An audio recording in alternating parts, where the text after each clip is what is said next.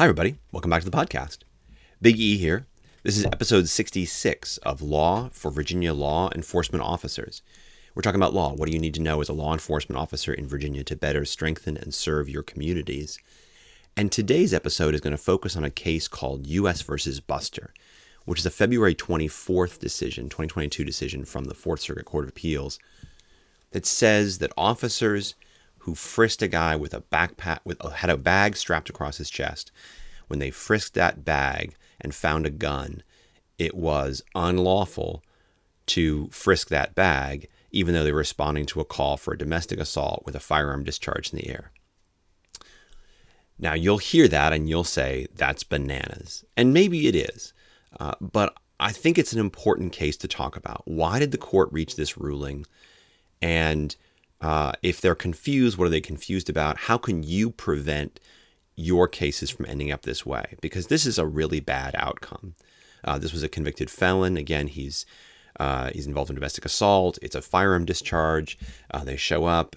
They grab him. They put him in handcuffs. He's got a bag strapped to his chest. They take off the bag. They pat it down. They find the gun. And the court says that the officers did that unlawfully. So what happened and what is this all about? That's what I want to talk about with you guys today.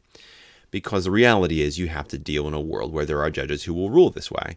And uh, how can you still effectively keep yourself safe and make sure that you, uh, you know, disarm people who are, are trying to shoot people? So what happened in this case, U S versus Buster? Well, this is a case where, again, this, the defendant in this case is a convicted felon. He's got a gun. Uh, officers respond to a nine one one call of domestic assault where a firearm is discharged in the air. And officers walk up to Mister Buster, who matches the description of the assailant, uh, and also is somebody that they had seen outside the victim's apartment earlier that evening. So there's no question here that they've got at least reasonable suspicion to detain him.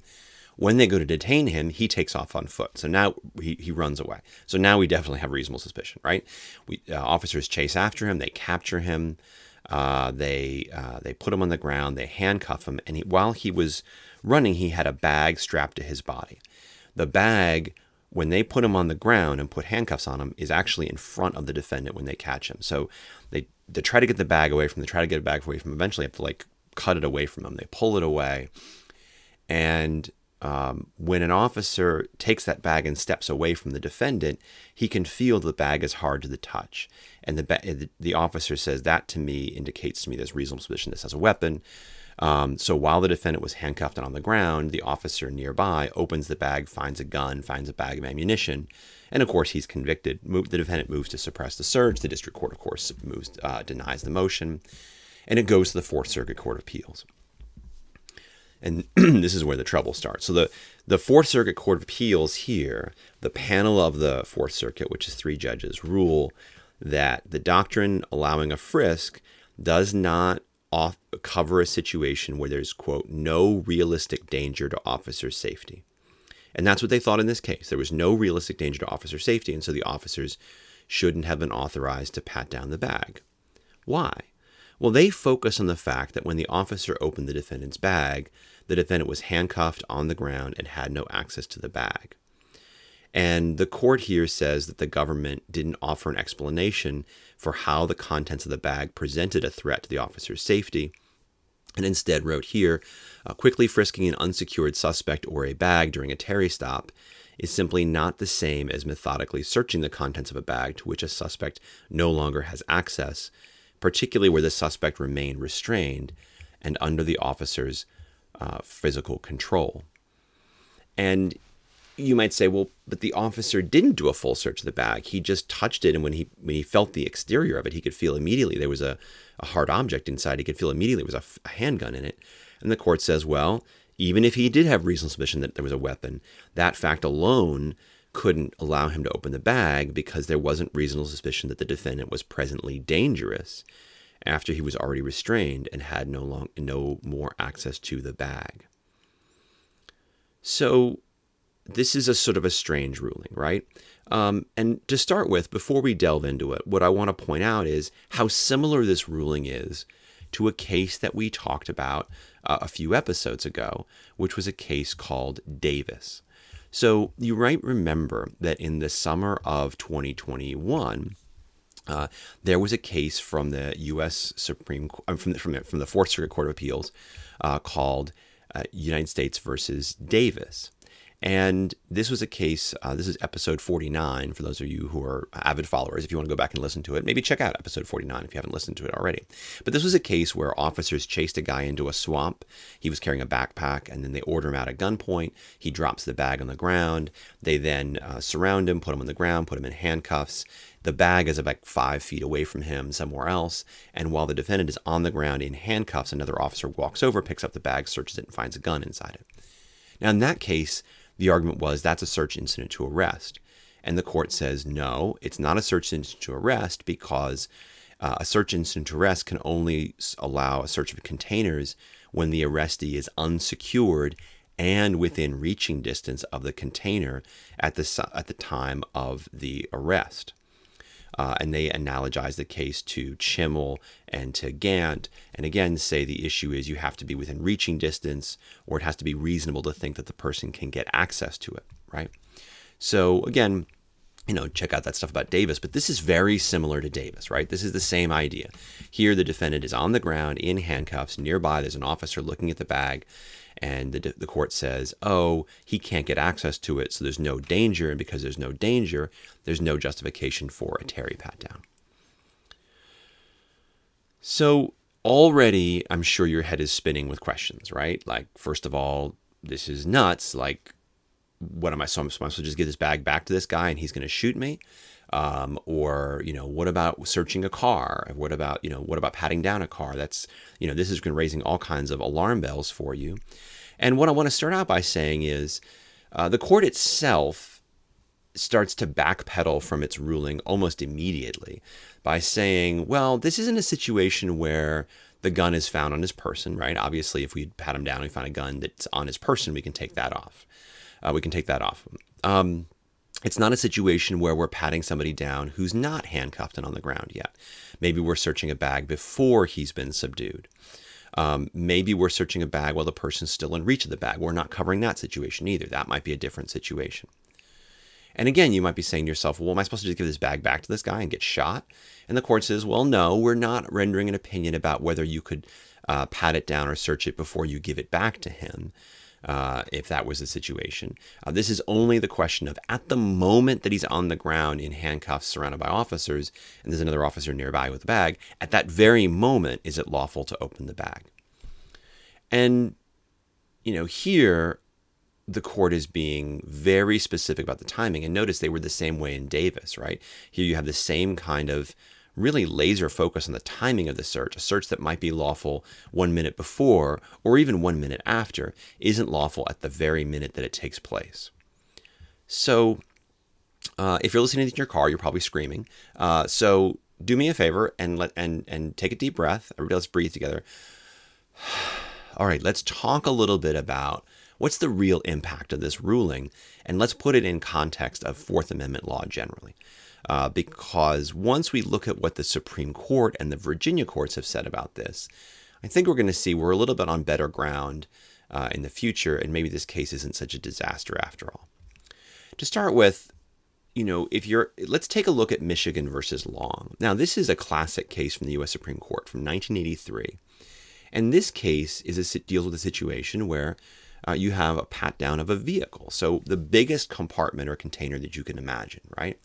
You're doing a traffic stop, you get a person out of the car, you believe the person may be armed, you obviously have lawful authority to frisk that person. You also, in the course of that traffic stop, have the lawful authority to frisk the area to which they could reach inside of the vehicle. So let's say you have a backup officer there, and the backup officer is watching the person that you have detained in your traffic stop, and you're going to go pat down the vehicle.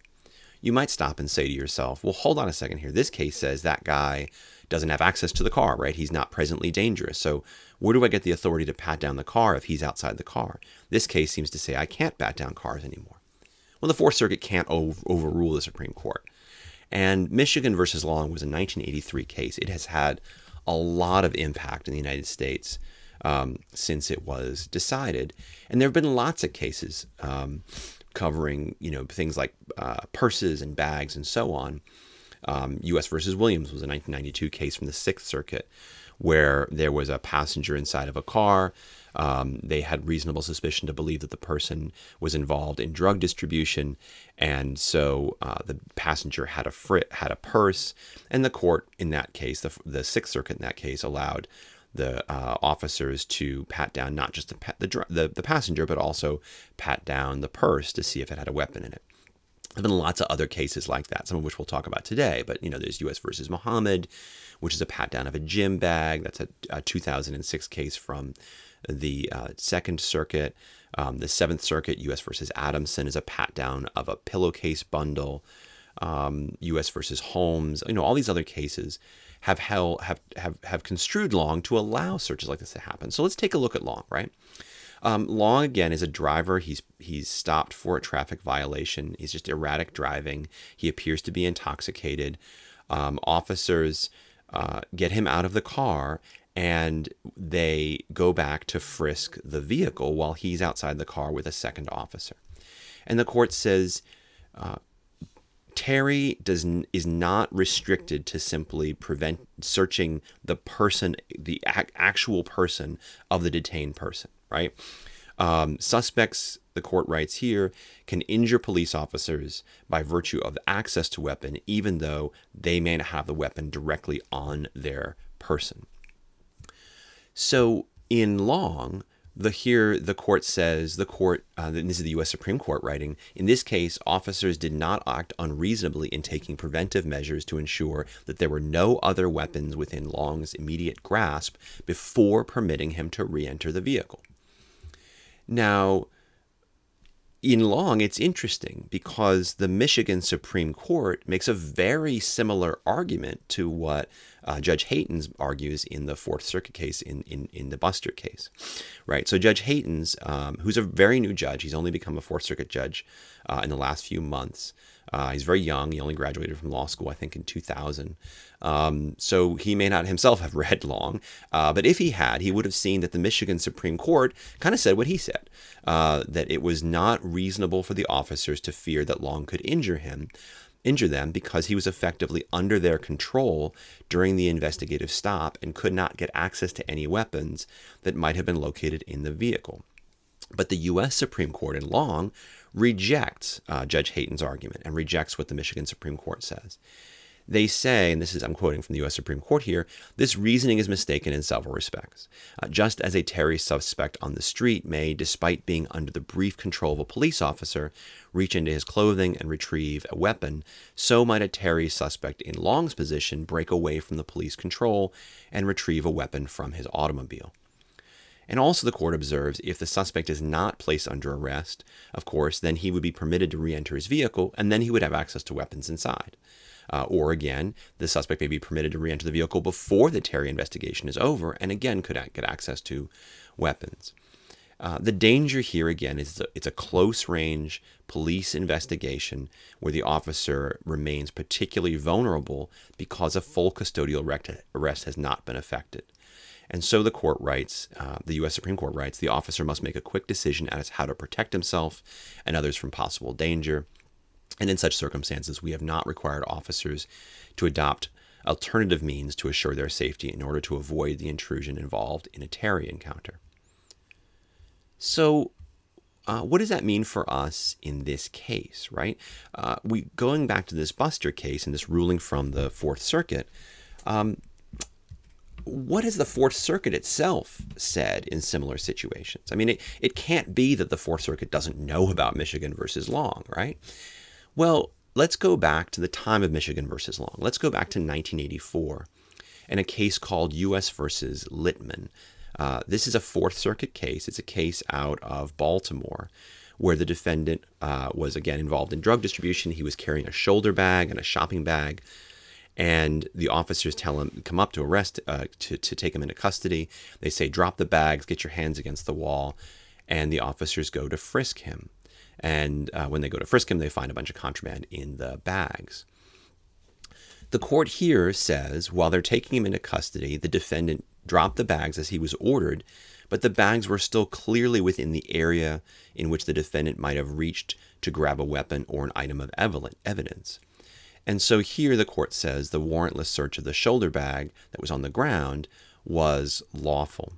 And this case, again, is an older case. It kind of goes into, it started crossing over into the territory of that Davis case, too, that we talked about from the summer, right?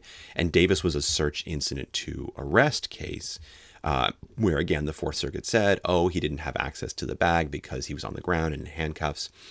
Um, but here again, the analysis is the same. The court kind of says it's both a frisk and a search incident to arrest, but either way, a frisk or a search incident to arrest was okay because he still had access to the bag. Even though he was, uh, the bags were on the ground, he was standing up, the officers were taking him into custody, they could pat it down. So uh, how have courts dealt with situations where you've got people carrying bags, right? Uh, here's another case from the Fourth Circuit more recently uh, from two thousand ten, and it's a case called U S versus Hernandez-Mendez. In this case, uh, the defendant was carrying a purse, and the court, the officer takes the purse away from Miz Hernandez-Mendez, pats down the purse, and finds a handgun. Here, the Fourth Circuit, now this is the same Fourth Circuit, it's different judges, right? Justice uh, Judge Heytens at this point um, has only graduated law school from a couple years before, so he's not on the Fourth Circuit yet. But this is different judges of the Fourth Circuit, but it's the same court, right? Fourth Circuit says the distinction between a pat-down of Miz Hernandez-Mendez's clothing and a pat-down of her purse wasn't meaningful in this place. They were both lawful. At the time that she was detained, uh, she was wearing a tank top, a shirt, and shorts, and she was carrying a purse. And so given the her nature of her clothing, uh, we had reasonable suspicion to believe that she had a weapon. There were few places she could conceal a weapon other than her purse. And so it was objectively reasonable to frisk her purse in addition to her person. Um, and so when the officer takes the purse away from her and feels what he immediately recognizes to be a weapon, just like in the Buster case, right, um, the officer had the authority to open up the bag and seize the weapon, right? He had reasonable suspicion that justified the frisk of the purse. So really interesting, right? Almost exactly the same facts as Buster. So what's different, right? How could you distinguish Hernandez-Mendez from Buster if it's the same court uh, applying the same rule? Well, here in Hernandez-Mendez, she's standing up, and the officer is by himself, um, so that's different. Uh, and, you know, in Michigan versus Long, uh, Mister Long was also standing up. He had a cover officer watching him while the other officer ch- checked the car. Um, you know, but like in the Davis case, uh, Mister Buster is on the ground in handcuffs face down, and police are covering him. You know, I've said before, and I think it's this case really is a good time to re- repeat it, though, that the Fourth Circuit doesn't control what we do in Virginia. Um, the Fourth Circuit is a federal court, and it is a federal court that covers Virginia. And if you're somebody who goes to federal court or is thinking about bringing your case to federal court, then yeah, the Fourth Circuit matters. The Fourth Circuit controls. They decide what the law is in federal court. And you might be in a jurisdiction where you depend upon the federal courts to prosecute your firearm by felon cases, maybe because your your local courts, your local Commonwealth's attorney don't doesn't prosecute those cases, or uh, you don't get the same results, or they're just, you know, you bring them to trial and juries just acquit people because they feel like it. Um, so you have to take those cases to federal court for some reason. And in those cases, yeah, this is a big deal. This case is a big deal. But the Fourth Circuit doesn't tell the Virginia courts how to make decisions. And for most of you who are listening to this podcast, you're going to Virginia courts, and the Virginia Court of Appeals and the Virginia Supreme Court are the courts that review your decisions. Uh, and we know, of course, the U S Supreme Court is going to have your back because we've heard what the court says in Michigan versus Long. But I want to take a moment and sort of say, okay, well, what if this case had happened in a Virginia court? What would be the ruling of a Virginia court? Well, Uh, obviously, uh, the Virginia courts are aware of Michigan versus Long and would probably read it. A great example of what a court might do is a case called Jones versus Commonwealth. Uh, now, Jones versus Commonwealth is uh, an older case. It's a case from, two, well, not much older case, but it's a case from two thousand eight. Uh, and in two thousand eight, um, Jones has a zippered bag. So Jones is stopped in a traffic stop, and Jones, they have reasonable suspicion to believe that Jones has got a weapon. So let's put that aside because uh, we'll assume that for the argument. But Jones is, gets out of the car, he's got this bag, and he tosses the bag on the front seat. An officer then, the officers obviously separate him from the bag, and um, the off- an officer walks over and picks up the bag, and as soon as he picks it up, he could feel something hard inside. Um, he wasn't sure, but he believed he had reasonable suspicion that it was a gun. Um, it was a hard object. He opens it up, and it turns out not to be a gun. It turns out to be a digital scale, uh, a container of cocaine, uh, and some marijuana. So here again, very similar facts to the Buster case. That's our reason for talking today. Although here Jones is standing up and Buster again is on the ground in handcuffs. Uh, but again, he's got a bag and he throws it on the, the, the seat. We think he's got a gun. We, we open it up. We pat it down. It's got a hard object here. We don't find a gun, but we find contraband. So in very similar facts, what does a Virginia court rule in uh, in two thousand eight? Well, here, uh, Jones had argued it was unreasonable for police to open the bag uh, because um, here he was separate from the bag and it did and, and it didn't have a gun in it.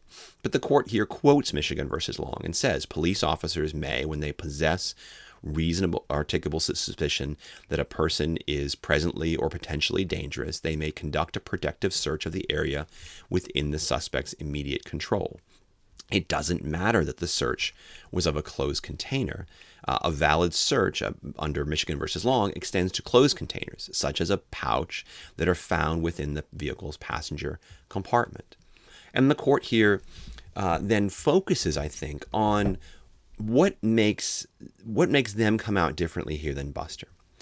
And up until now, I haven't focused specifically on this, but What what gets the Buster court all hung up? Uh, how can we end up in this ruling? Well, when the Buster court, and I've kind of, you know, I, I we haven't gone directly into this, but when the Buster court goes, uh, reads the Terry case, it focuses, and then also focuses, I think you'll see this language in Long as well, on the fact whether the suspect is dangerous and may gain immediate control of weapons.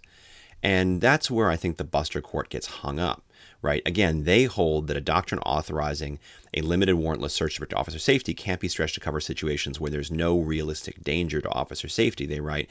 In other words, where the where the person could not gain immediate control of the weapon. Um, so if you look back at the Jones case, the case from the U- Virginia Court of Appeals from two thousand eight, here, the court says the record before us proves the bag was within Jones's immediate control. The bag was big enough to contain a weapon, and the uh, officer did feel a hard object within it. Jones has some really strong language here, which, again, I think echoes what Michigan versus Long is really about. Jones, the Jones court here writes, it would defeat the purpose of a protective pat-down search to require a police officer who seizes a closed container during a pat-down search on the reasonable suspicion that it contained a weapon, to return the container unexamined simply because it is neither a weapon nor evidence of crime. Police officers need not risk a shot in the back by returning containers which they reasonably suspect contain dangerous weapons, but may lack probable cause to seize. Right? And that's pretty strong language. Note, by the way, that the Fourth Circuit doesn't disagree with that statement. And in other words, here, Judge Heytens, in his opinion, doesn't say police officers should risk being shot in the back. Uh, we think that there's no reason to, to give to um, to pat down the bag at all. Here, the court says, the Fourth Circuit says, well, we're not addressing what would happen if the officers were in a position to then hand the bag back to the person. We're just saying at the moment that the officer opened the bag while Mister Uh, Buster was on the ground in handcuffs, there wasn't reasonable suspicion, uh, there wasn't authority, excuse me, there wasn't authority to open the bag because he didn't have access to the bag. Um, Jones, though, says, well, we're not giving the bag back to him without checking it first, so could we have reasonable suspicion that he's armed? So this is idiotic, right? Of course we're going to open this bag up before we give him access to it again. Um, and there's a, there's a similar kind of argument here again, Um, in in Littman, right? And in Littman, this is the case um, from the Fourth Circuit from nineteen eighty-four. Again, the court goes back to saying, look, he's, he still has access to it. He could still grab it even at the time. Another good case to look at on this, uh, when sort of asking the question, how would a how would a Virginia court look at a similar situation, is an older case called Glover versus Commonwealth. And this is a case from nineteen eighty-six. Uh, it's a case from the city of Alexandria. It involves an officer. Uh, I actually worked with this officer briefly. It's an officer named Horvath, who's a very good police officer. Um, and he stops a person, again, on reasonable suspicion uh, that the person was engaged in robbery, so very similar to Terry. Um, and he calls for a second officer to show up to watch over Mister Glover while the officer searches, pats down the car under Michigan versus Long. So here's a case from nineteen eighty-six, almost exactly the same facts as Michigan versus Long, uh, almost exactly the same situation as Michigan versus Long. Uh, again, Mister Glover is being watched by a second officer. Officer Horvath is going inside the vehicle. He's got reasonable suspicion to believe that the suspect is armed, and he's going to go find, see if he can find a gun, and he does. He finds a gym bag inside uh, inside the vehicle. He opens the gym bag and finds a forty-four Magnum pistol and extra ammunition inside the bag. And the court here again says, circumstances of this case support a conclusion. He had a reasonable s- belief that, the, that Glover may have been armed and dangerous, and a reasonable belief that he may have been armed and presently dangerous if he were allowed to go back into the car, right? It's nighttime. There's two police officers here, uh, and the officer, you know, had a reasonable belief that Glover had access to that gun, even though he's outside the car and even though he's being watched by a cover officer. And they note that Horvath, He sub he he restricted his search to the area to where Glover would have access inside the car. Um, but here, you know, Glover argued, just like Judge Heytens argued in the uh, Buster case that we're talking about today, uh, that it was uh, not reasonable for the officer to fear for his safety because Glover wasn't in the car at the time, and he was effectively under police control at the time that the search was conducted. But the court says, no, that's not a, that's not a valid argument. Uh, look at Michigan versus Long. The Michigan versus Long defendant also was standing outside the car being watched by a cover officer. He hadn't even been frisked at the time that the officers were going inside the car. Um, here, the court, again, quotes the Long case. Just as an off- Terry suspect in the street may, despite being under brief control of a police officer, reach into his clothing and retrieve a weapon, so might a uh, Terry suspect in this position break away from police control and retrieve a weapon from his vehicle. If the suspect is not placed under arrest, obviously he could go back inside the car uh, and get to the weapon. And again, the officer is particularly vulnerable because we do not have a full custodial arrest. So what do we? So how do we read Buster then? How, what's the what's uh, where does Buster sort of fit into our understanding of Terry pat-downs? Well, I think the first thing to note is how similar Buster is to the case that we talked about this summer in episode forty-nine, which is the U S versus Davis case.